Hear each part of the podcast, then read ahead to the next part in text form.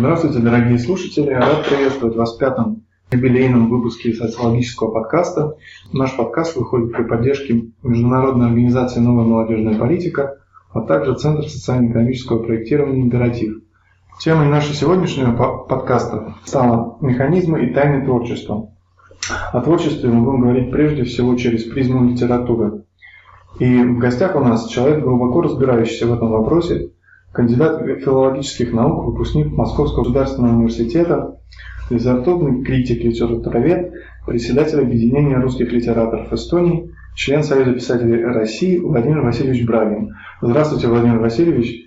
Большое Добрый спасибо, день. что согласились участвовать. Никто не, не станет возражать, что творчество – это большая тайна. И э, тайна вообще – это нечто большее, нечто не поддающееся никакому объяснению творчество в какой-то момент перерастает э, Творца и становится непонятным для него самого, остается для него загадкой. Э, есть э, даже точка зрения, что мы можем анализировать плоды творчества, проводить между ними какие-то параллели, но сам процесс творчества не поддается алгоритмизации, и, так сказать, поверить алгебре и гармонию невозможно.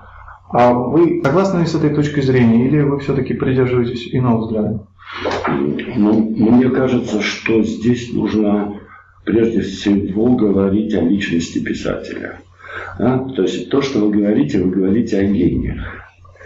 А, скажем, действительно, Лев Толстой, Федор Достоевский, они вне всяких школ, вне направлений, вне а, подробного однозначного анализа. И обратите внимание, они вот возвышаются в русской литературе, как там Эвересты, да, там, как Джамалук. У них нет ни эпигонов даже, ни последователей. Они не создают своих школ.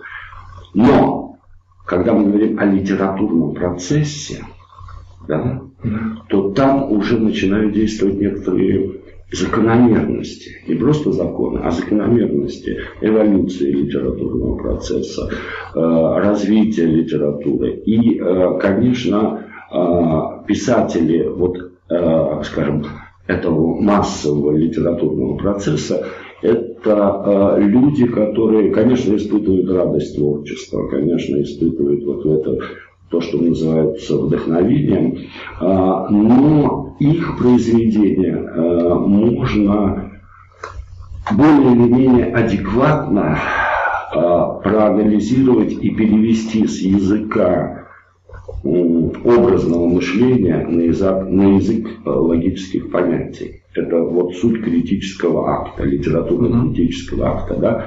Э, он может быть э, адекватен, может быть произволен, потому что Тургенев пришел в ужас от рецензии на его повесть «Первая любовь», когда русский человек на рандеву превратился в революционную прокламацию. Да? То есть э, статья не адекватна повести, которая по сути своей э, лирично, да, очень интимно и, скажем, глубоко психологично, э, но э, критики демократа, Добролюбов, Чернышевский, э, они ведь писали то, что называется критика по поводу. То есть э, об этом говорил Добролюбов э, в статье «Что такое обломовщина». Он писал, что э, моя работа не об Обломове, а по поводу Обломова. То есть литературное произведение, литературный текст был для них как бы вот отправной точкой для постановки социальных, политических, э, революционных и э, так далее. Ну, их самокритика была тоже в некотором смысле литературным текстом произведения. Абсолютно, потому что Бутсов э, трижды прав, когда он э, еще много-много лет тому назад выпустил книгу, которая называлась «Критика как литература». То есть не как раздел там, теории литературы или литературы ведения вообще, а вот как литература, как вот часть литературы. И э, в каких-то э, позициях, положениях, конечно, с ним можно согласиться. Ну и мы не берем графоманов, а это еще одна категория. Да?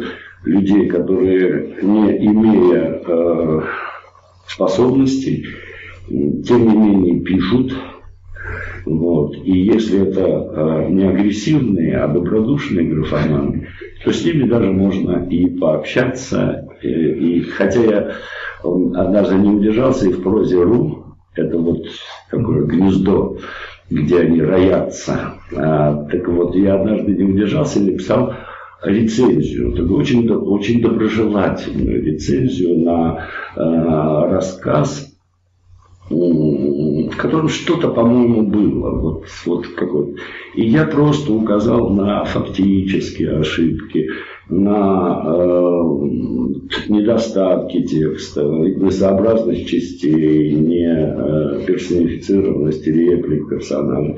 То есть это примерно был уровень 10 класса. Я избегал литературоведческой терминологии. И вот так ее тихо, эту рецензию поставил. И о ужас, читаю отзыв автора на мою рецензию, Владимир, нельзя не попроще. Ну вот и как-то у меня руки опустились, потому что проще нельзя. Если человек пишет и печатает свой рассказ, э, то, наверное, он должен отвечать каким-то минимальным требованиям. Да, ну, Владимир Васильевич, да. вы, вы говорите об анализе постфактум, то есть когда уже имеется некое литературное произведение. А возможно ли а, обратить этот процесс и пойти от анализа к произведению, то бишь спланировать э, литературный текст не просто вот э, среднего уровня, а ну, выше среднего уровня? Хороший, опять же, вопрос. И мы опять упираемся э, в ту же проблему, э, скажем, э, вот гении, о которых мы начали говорить, с которых мы начали наш разговор, они сами создают себе законы. Помните Пушкина, да? И э, такой совет критикам, что э, художника нужно судить по законам им самим созданным. Но это, повторяю, удел великих. А, вот а если мы говорим о литературном процессе и о том процессе, который вот э, окружает и в котором, внутри которого, внутри которого мы с вами живем, то я думаю, что э, литературное мастерство, ремесло, овладение техникой, это безусловное требование к любому писателю. Писательство – это профессия да, которой нужно учиться всю жизнь. Потому что что такое профессия? Род, характер трудовой деятельности, служащий источником существования. Да, то есть это одна категория. Да? И второе, э, вот профессионал это человек, который сделал, который сделал свое, э, какой-то род деятельности, свою профессию. А, значит, в любой профессии, вы понимаете, нужны а, знания, то есть умения, навыки или, как сейчас можно говорить, компетенции. А, почему писатель якобы вот, может творить от, так сказать, от Бога, да, или там Бог диктует, или самый распространенный, понимаете, вот когда я читаю или разговариваю с молодыми начинающими писателями, они говорят, я пишу кровью сердца, я пишу душой. Или, там, или говорят, «А, это, это все правда, вот что я написал, это действительно было в жизни. И я всегда говорю, что не надо писать кровью сердца. Кровь нужна для другого. Нужно писать чернилами, ручкой, да, мозгами, душой, Понимаете? И э, то, что это было реально в жизни, это вот плохо, что ты, для тебя это главный критерий. Потому что писательство – это сочинительство, это фантазия художественная. Да? Именно фантазия, вымысел, они создают текст. Хотя, может быть, толчком может послужить что угодно. Маленькая заметка в криминальной хронике и бах, мы имеем преступление наказание. А, вот на, каком, на какой степени это сознательный процесс? Я имею в виду, что а, садится человек и начинает планировать, здесь у меня развязка, здесь у меня кульминация и так далее. А, я недавно прочитал объявление, анонс а, в интернете, как написать прекрасный рассказ за 10 сеансов, пошаговая инструкция. Я даже открывать не стал, э, ну, хотя, хотя, наверное, стоило почитать. В чем тут дело? Вот давайте определимся, что такое писательство. Да? То есть писатель должен обладать профессиональными навыками. Это владение языком, языковыми средствами, да, причем стилистическими средствами. Это наличие или выработка индивидуального художественного стиля и варьирование этого стиля в зависимости от того задания, которое он либо получает, либо ставит перед собой сам. Это знание закона построения художественного текста, рассказа, повести, романа. Да? То есть отличить фабулу от сюжета ну, обязан каждый да, писатель. А, ну и, конечно, знание истории мировой литературы, потому что, ну, особенно, скажем, в постмодернизме, да, вы понимаете, что интертекстуальность, она предполагает отсылку к известному тексту, и э, автор, работая в, этой, э, в этом направлении, ну, надеется, что будет правильно понят э, читателями, что читатели разберутся и в аллюзиях, да, и в этих намеках, и в каком-то внутреннем, так сказать, споре и прочее, прочее, прочее. Но, ну и, наконец, вот это владение литературными приемами в самом широком смысле. Э, дело тут вот еще в чем.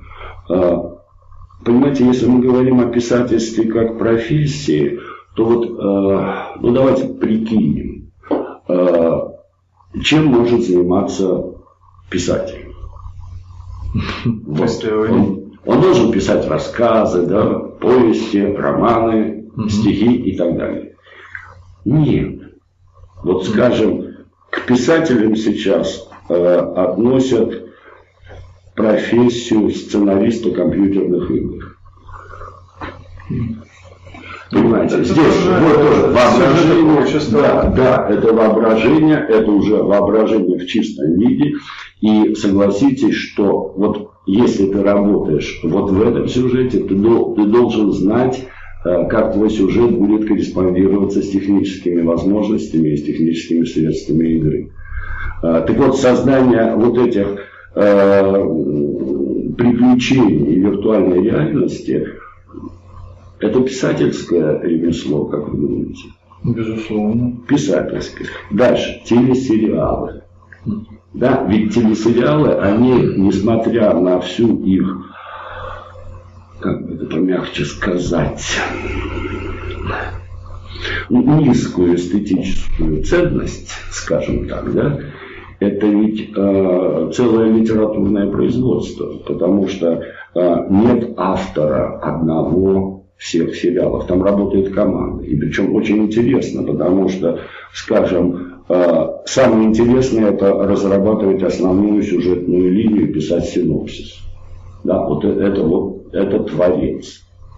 А дальше, например, вступают Э, дело сценаристы-сюжетники, э, которые разрабатывают сюжет каждой э, серии, но так, чтобы она получала продолжение, она как бы развивалась и вписывалась в общую вот эту структуру. И, наконец, самое сложное, на мой взгляд, требующее, безусловно, таланта и владения техникой, это написание диалогов вот э, сценаристы диалоги, э, ди, э, диалогисты, да, э, они пришли из американского кино, и обратите внимание, вот я смотрю американские сериалы только из-за диалогов.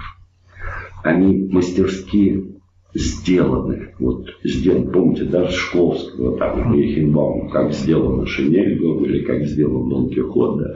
Вот они сделаны, и причем всегда великолепная последняя реплика. Вот такая пункт, да, который э, весь диалог как бы превращает такой в маленькую миниатюру, да, э, драматургическую уже. Э, дальше, собственно, книги. Э, вот люди, которые пишут книги в большом количестве. Заманчиво, конечно, стать писателем, но э, я должен разочаровать начинающих писателей, что если ты пишешь книгу полгода, потом ты ее год пытаешься пристроить, и если ты ее все-таки пристроил, зарплата твоя будет ну, в пределах тысячи, ну, двух тысяч долларов.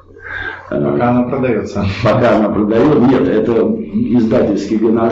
Вот а, когда мы говорим о фантастических гонорарах, да, ну, понятно, Маринина, да, там, Лукьяненко, там, а, Танцова, да, вот таких, Акунин, естественно, таких вот действительно богатых писателей, ну, по крайней мере, в России не более 20. И пробиться вот в эту двадцатку, конечно, чрезвычайно трудно. Вот вы очертили несколько таких направлений, скажем, таких коробочек, в которые писатель может э, себя развивать. А вот э, не опасаетесь ли вы, что чрезмерное усердие к инструментам творчества затмит вот э, какую-то искру, которая ну, рождается, в принципе, в каждом человеке, и не получим ли мы такой филологически верный текст, но где не хватает самой изюминки какой-то? Ну, во-первых, 90% современной литературы это именно такие тексты. Э, увы. Нужны. А, а, понимаете, вот вопрос, э, опять ответ, вернее, не столь однозначен. А, дело ведь вот в чем. А вот нет такой, как говорил один известный э, в истории человек, нет такой ситуации, когда писатель пописывает, а читатель почитывает. Да? То есть э, это две очень взаимосвязанные субстанции, начало. Вот приведу литературный пример. Вот после Октябрьской революции э, существовала такая замечательная организация «Пролетхульт», пролетарская культура, которая ставила перед собой совершенно фантастическую цель а, силами пролетариата создать особую пролетарскую литературу. Вот, особую литературу, чтобы ни грана старой литературы в ней не было. Да?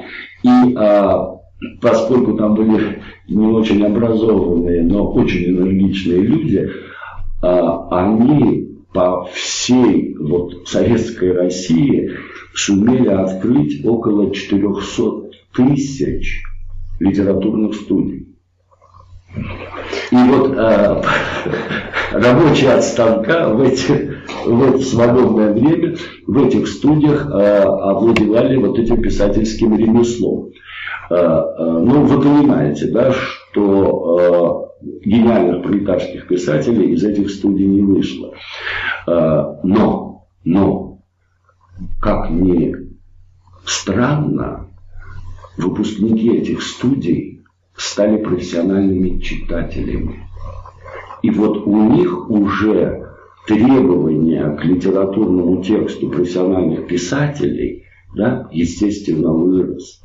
И писатели, они уже поняли, что аудитория читательская иная, что им уже э, приключения Ваньки Каина, да, уже, что называется, не катят, да, они уже требуют ну, литературы. И поэтому уровень массовой советской литературы, он поднимался. Да? Я имею в виду сейчас массовую литературу, и э, этот процесс продолжался, и к 70-м годам, э, почему Советский Союз называли самой читающей страной в мире.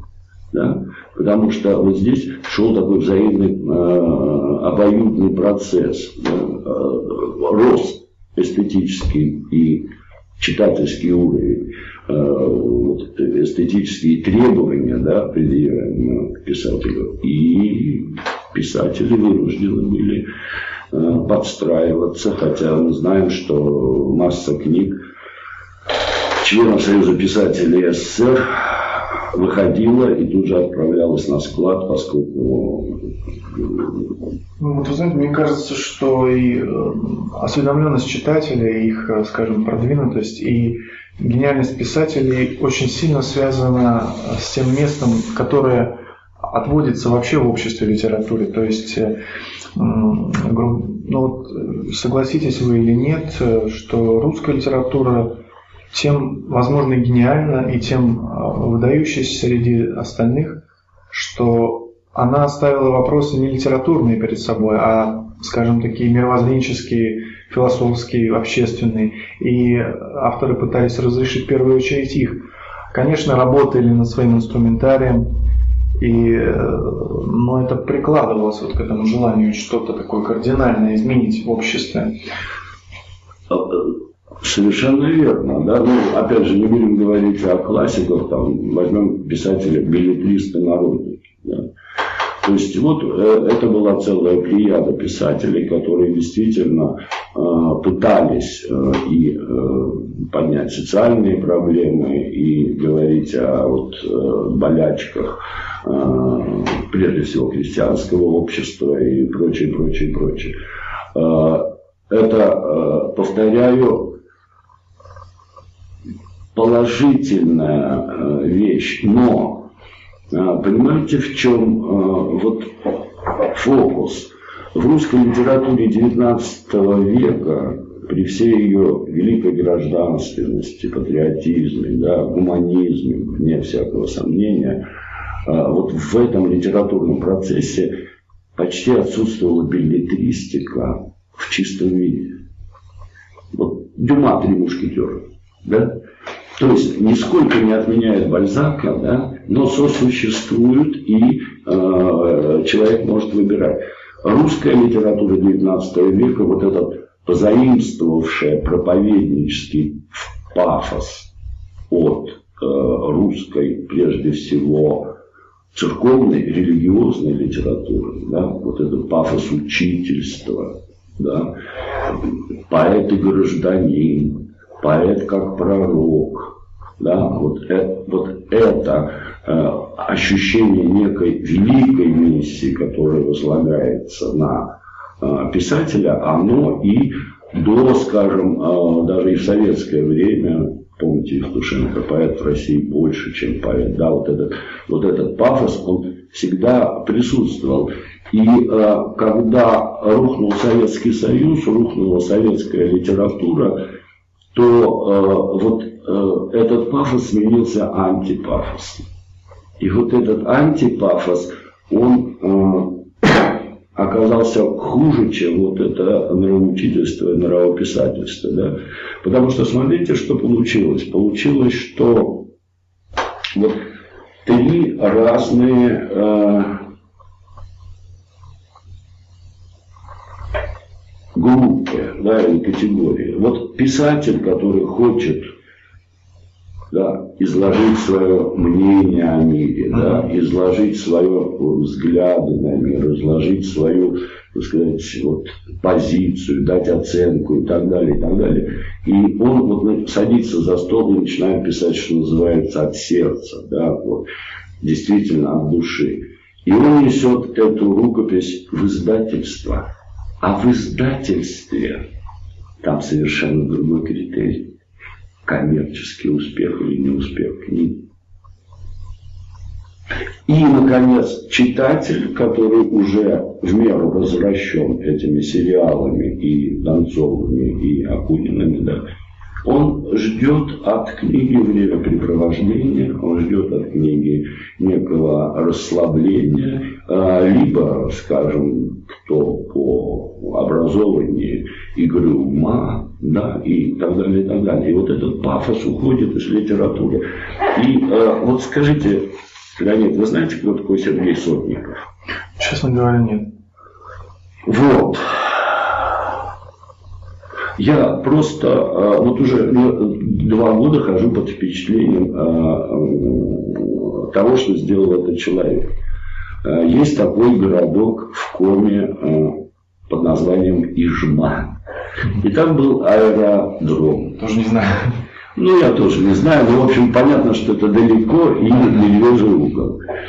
И вот э, этот аэродром, э, самолеты, естественно, перестали летать, полоса заносило снегом. Из э, этой полосы сделали вертолетную площадку. Да, и был вот смотритель или главный начальник э, этого аэродрома э, Сергей Сотников, который в течение 12 лет расчищал полосу. Его никто не заставлял. Понимаете? Но вот он просто от снега расчищал вот эту огромную длиннющую э, полосу. И э, представьте себе, 7 сентября 2010 года пассажирский лайнер Ту-154, который перевозил, перевозил около 90 человек, терпит катастрофу. Нужна срочная вынужденная посадка. И вдруг чудо. Пилоты видят расчищенную полосу, на которую этот самолет садится, и буквально вот носом упирается в деревья, да, но 90 человек, 90 жизней спасены. И дальше начинаются совершенно э, вещи, э, ну, я не знаю, можно сказать, российские пилоты получают звание Героев России. Да? Ордена и медали стюардессы. Сергей Сотников ничего не получает. Об этом событии написал блогер местный.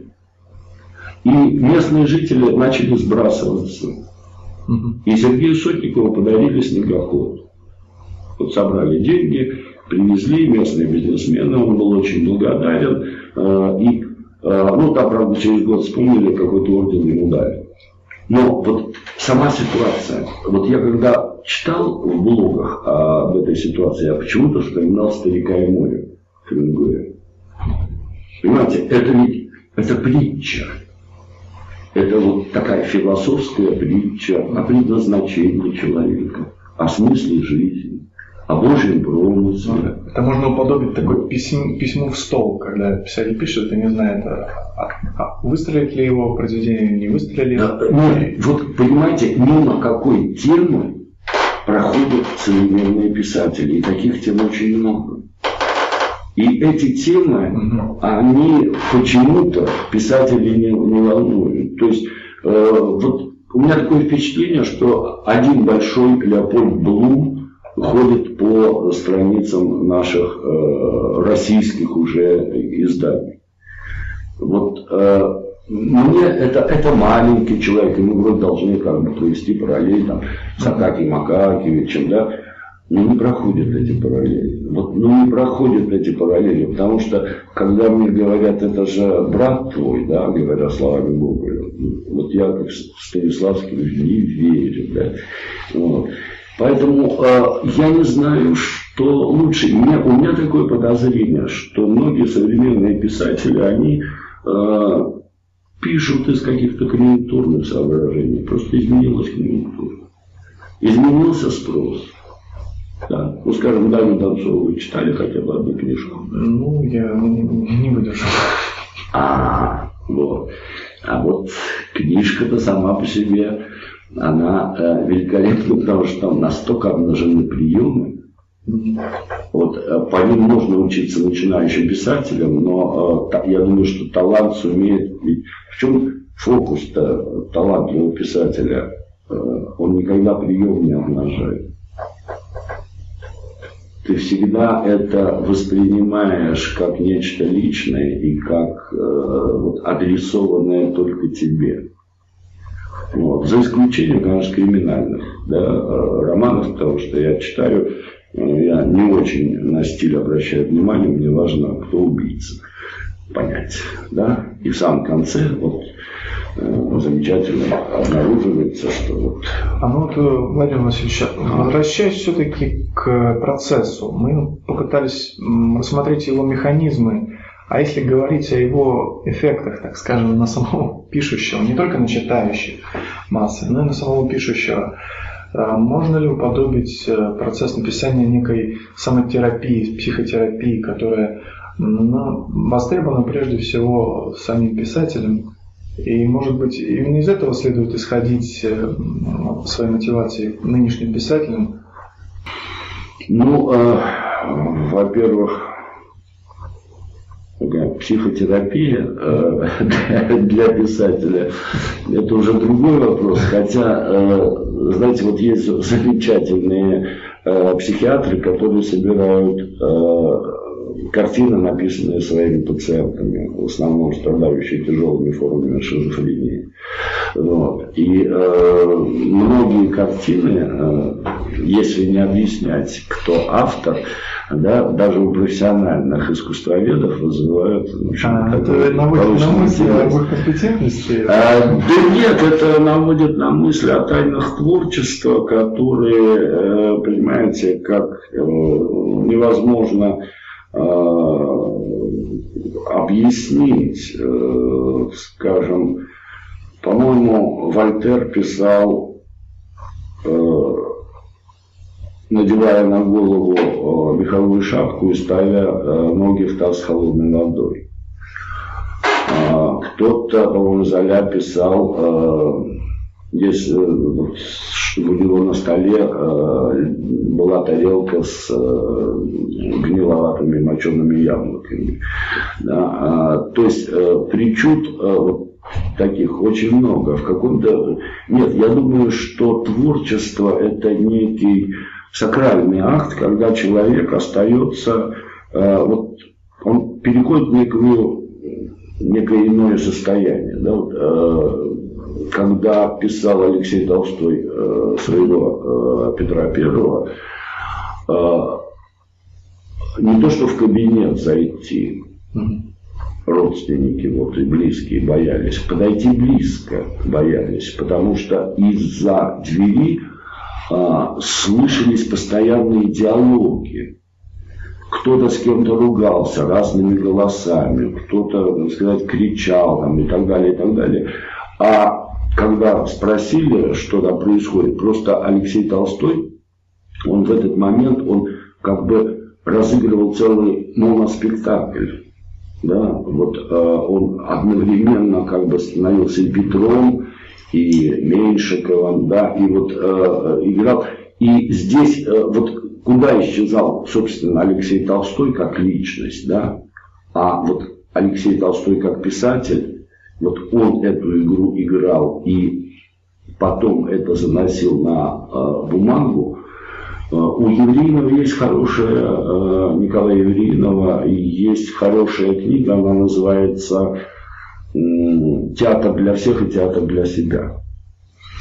И вот э, в какой-то степени мне кажется, что писательство – это театр для себя. Вот акт, творческий акт написания. Но тем не менее вы настаиваете на том, что начиная этот акт э, писательства необходимо помнить о законах э, того жанра, в котором вы, в котором вы планируете написать, и как-то держать вот стратегию своего творчества и, и вот э, если вы желаете, расскажите о ваших планах по проведению вот образовательных семинаров для начинающих писателей. Э, что вы ожидаете от этого и какие ваши надежды?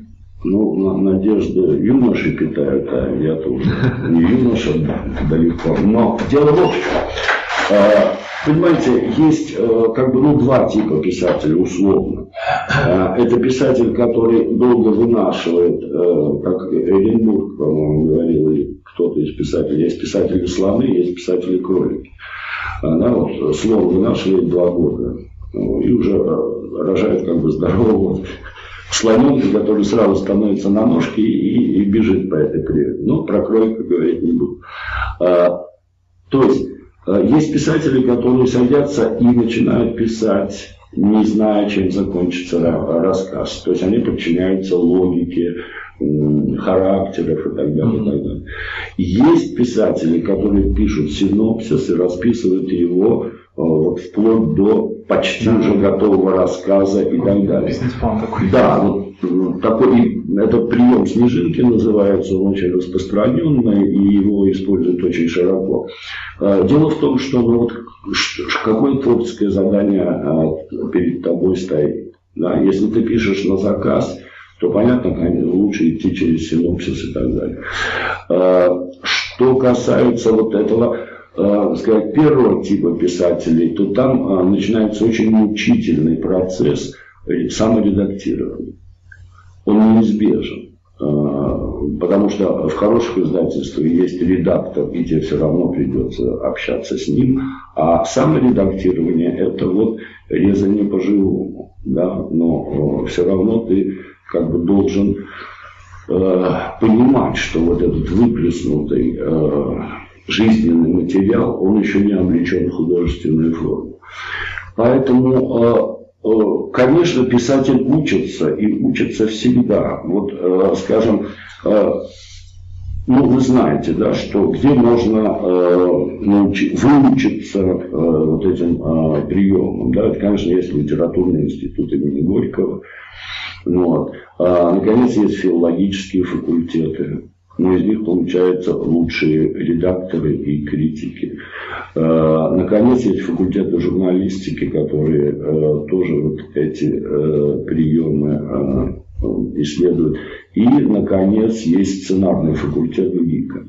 Да, вот в России четыре высших, ну, типа, да, высших учебных заведения, где можно ну, научиться на писателя. Есть литературные студии.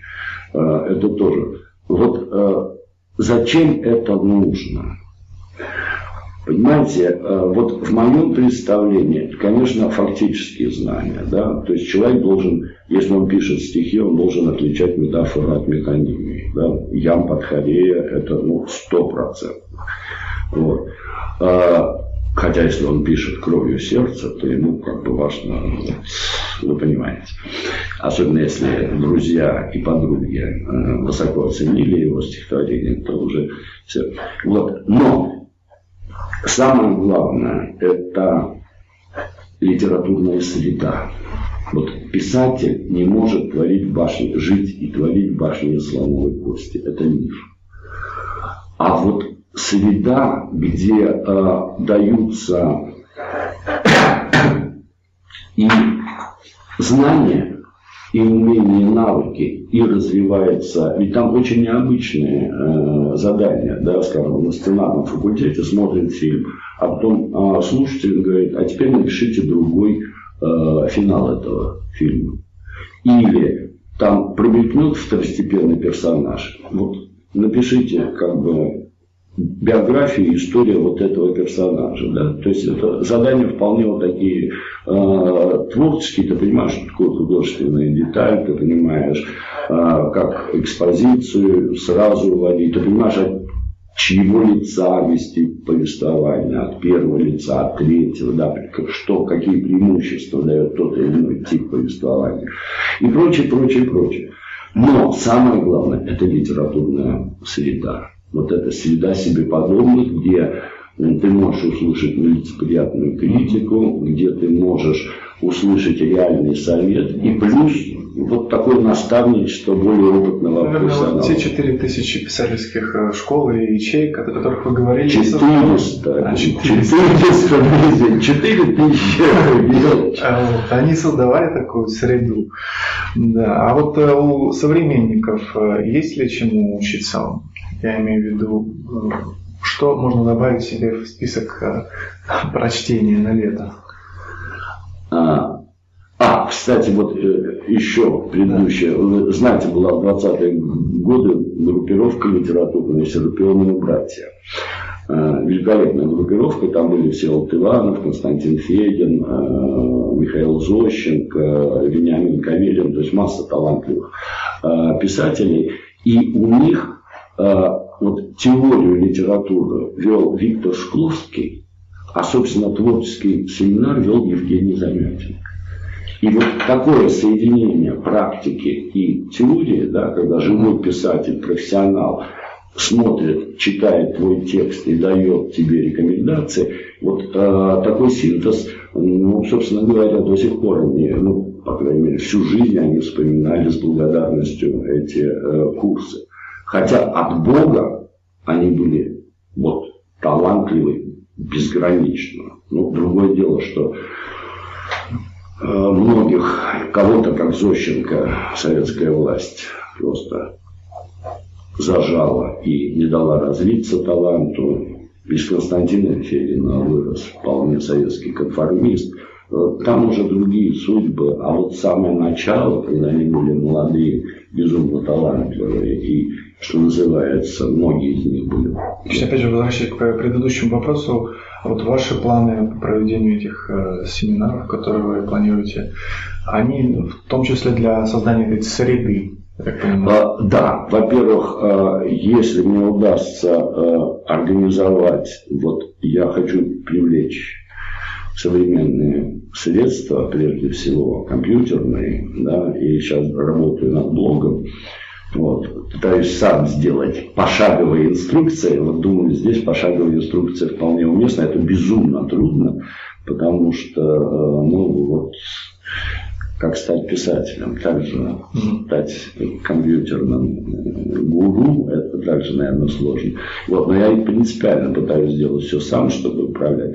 И э, вот там создать э, такую интернет-среду, да, чтобы и, а, естественно, графоманов придется отсекать, может быть, вежливо, может быть, не очень, но если у кого-то, а, вот я буду видеть, что, да, действительно, здесь есть рациональное зерно, то а, и факт публикации, и рецензии, и советы, э, и э, плюс учеба, да, вот, э, я думаю, что это даст некую базу, базу для реальной самооценки своего творчества.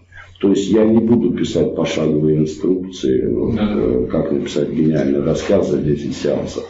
Вот. Но чтобы человек научился э, видеть свой текст отстраненно да, и э, понимать, вот, что можно сделать, чтобы его улучшить, и получить какие-то базовые знания по литературоведению и в конце концов, а, если я читаю рифму «гонит», «звонит», да, ну вот здесь уже, ну, ну вот как объяснить, что рифма хорошая, хотя и глагольная, но вот со словом «звонит» вот здесь вот, значит, на том гонит, не видите как, он гонит или звонит. Понимаете, ну вот такой элемент ликбеза, он безусловно присутствует. Да, ну, желаю, желаю вам всяческих успехов в этом начинании в этом проекте. И, и все же вот к списку литературы, а. к тому, что прочесть на, за лето? Вы знаете, вот я нынче, как я провел этим летом. Да? Так вот, этим летом я прочитал книжку Архимандрита Тихона «Не святые святые». А, великолепная книга, и вот здесь, ну, я не буду говорить о тематике, а, они много писали, меня очень привлекает такой лапидарный стиль повествования, необычный. И вторая книга прямо противоположная, она такая а, агрессивная, называется «Все включено», лучшая проза на русском языке, ни больше, ни меньше. Да, это э, книга выступает как толстый литературный альманах, и она э, вот, просто назову авторов. Илья Шторов, Дмитрий Горчев, Рене Абгарян, Алексей Герасимов. И вот замечательный раздел называется «Мейнстрим». Вот это меня очень а, радует, этот термин. И посмотрите, что у нас в мейнстриме. Это Людмила Петрушевская, Дмитрий Вересов, Каринэ Арутюнова, Дмитрий Глуховский, Глуховский, простите, Марина Степнова, Александр Эвенбах, Анна Матвеева, Наталья Лебедева, Илья Веткин, Эля Хакимова и мистер Чейн. А, вот это тоже своеобразная заявка. А, тут и Петрушевская, и малоизвестные писатели. Это книга а, прямо противоположная, авангардная книга. И я вот советую прочитать эти книги подряд. Да, и э, обнаружится, что при всей непохожести и даже, вот скажем, конфронтационности этих двух книг, в них много общего. Много общего, и я думаю, что читатель думающий, он это общее заметит. Это грустное общее, вот. выраженное по-разному, в разных формах. Ну что ж, Владимир Васильевич, благодарю вас за содержательную беседу, которая передо мной лично поставила еще больше вопросов. Когда мы говорим о литературном творчестве, нужно всегда помнить, что э, мы в данном случае вторгаемся на территорию субъективности. Да? И это прерогатива каждого писателя, каждого критика. И здесь нет э, общих правил. Дважды два в литературе может быть не только четыре. И причем, э, к сожалению или к счастью, каждый ответ будет правильный. И здесь ответить на многие вопросы для себя должен, конечно, сам писатель.